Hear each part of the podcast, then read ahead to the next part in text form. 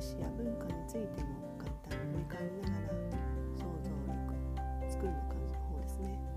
を高めてもらえたら嬉しいです。よろしくお願いいたします。1月27日のテーマは消し済み色です。この色は消えるという文字に山冠の墨と書いて消し済み色。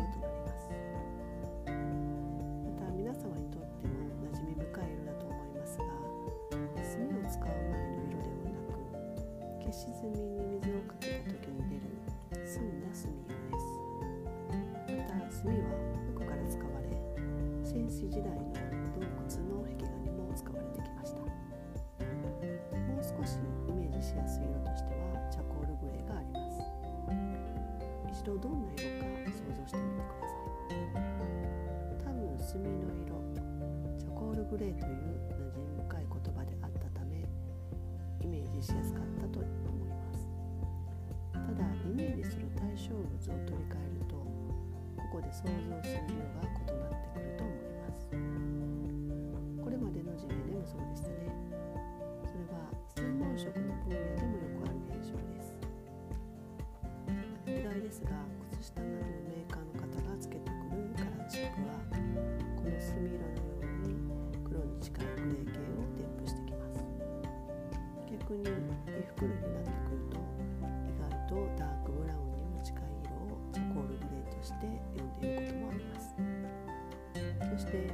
構成されている色見本のチップを今見ていますが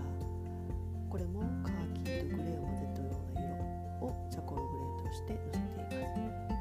三者三様ですね。それだけに対象物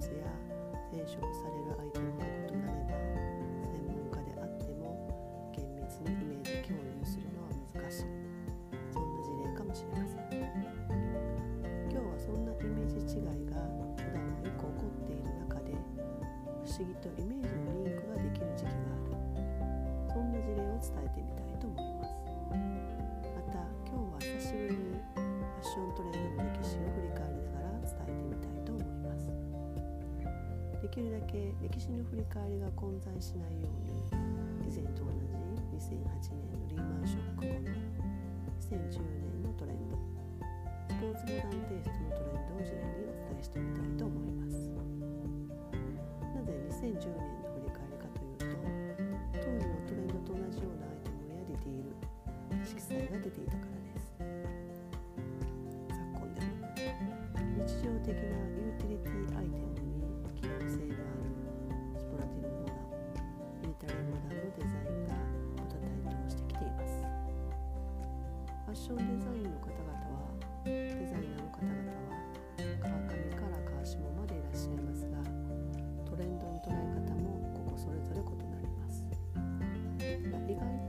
うした危機的時代には思考が時代を問わず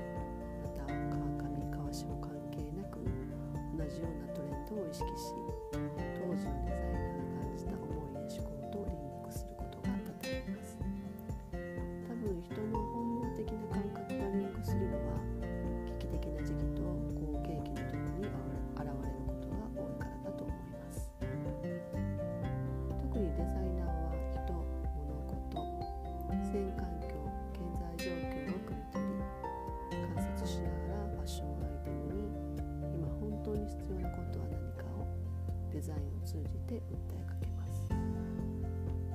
ショック当時のトレンドで出てきた時代の流れと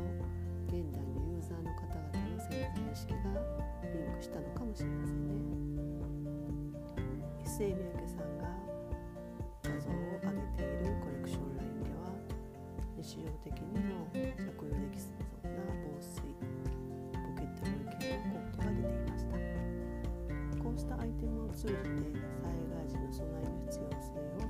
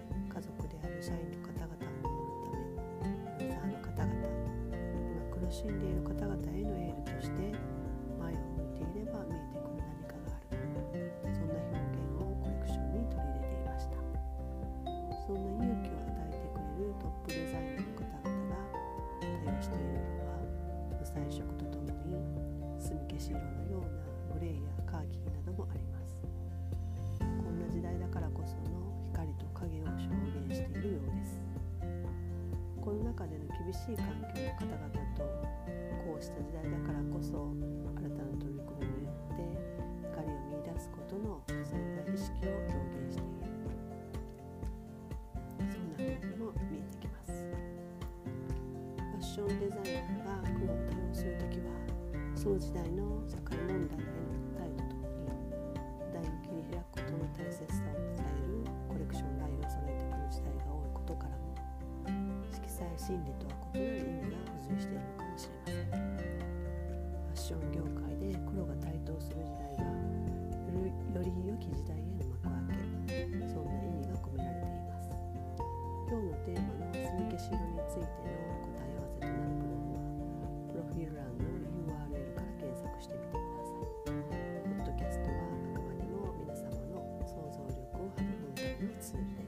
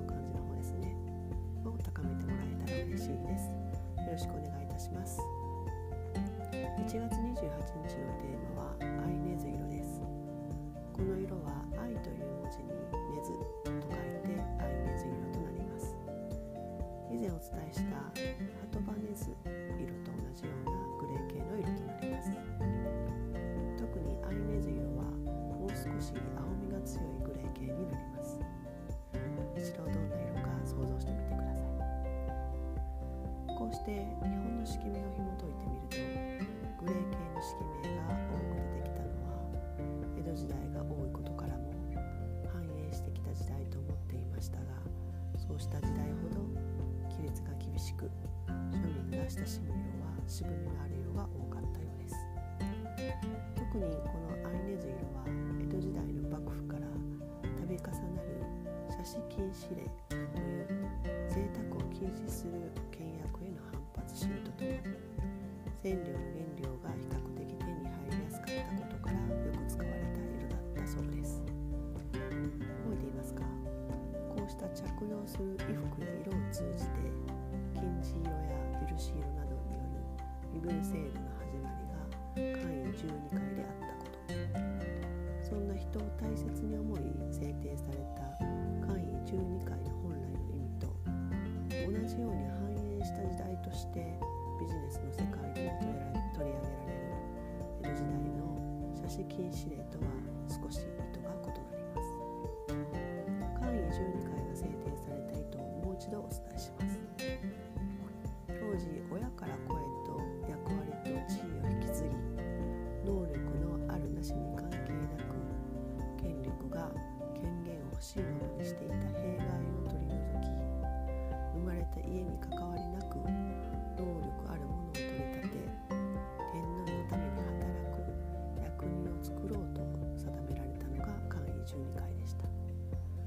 ころが聖徳太子の時代と同じように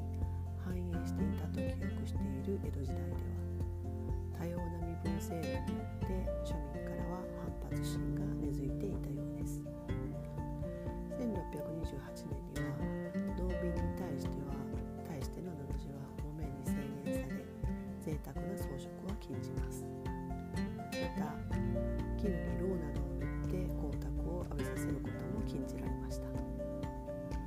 した制度の極致では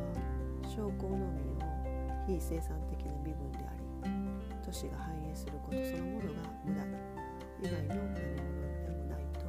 断じて厳しい制度を実施したそうです。特に下女となった女性への衣服の着用についてはお面も許されない厳しい制度があったようです。こうした色名の歴史を紐解きながら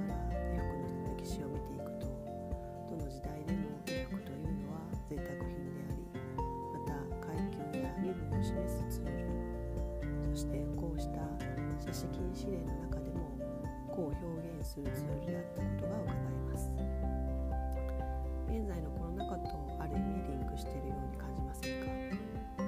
か？感染防止ということはありますがこれを写真禁止令として見てみると男性はまだまだテレワークといっても完全に移行するというよりも会社への行き来とともにテレワークを併用しています。女性は子育てと介護などが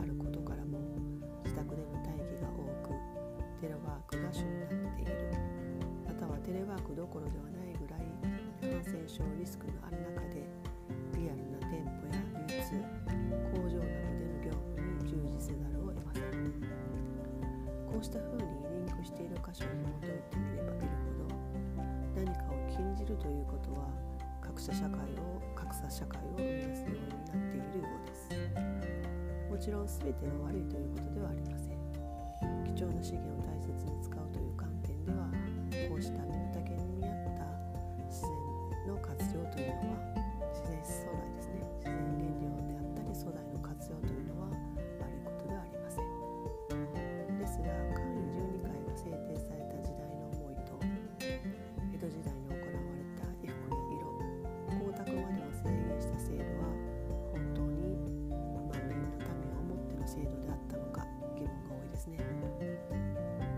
疑問を討議や投稿遅刻口コミなどで批判するのではなく写真禁止令への反発をアイネズ色という制度の中で新たなトレンドを生み出した職人の方々と同じように作り出すもので生み出し表現していきたいものです。それが特にどの歴史を見てもこう表現するツールであり世の中の不条理へのし共感を得る。そんな発信がもっと増えていくといいですね。何かの決まりに切った開発目標という制度よりも自らの活動で歩むべき道しるべを示せる。そんな時代であってほしいものです。ご存知でしたか？現在収益を上げている企業はほとんど投資会社だそうです。その投資は国の土台を守る庶民や企業起業家がいなくなれば何の意味もないという本質を伝えていけたら嬉しいですね。今日のテーマのアイネズリアイネズイルについての答え合わせとなるブログはプロフィール欄の URL から検索してみてください。ポッドキャストはあくまでも皆様の想像力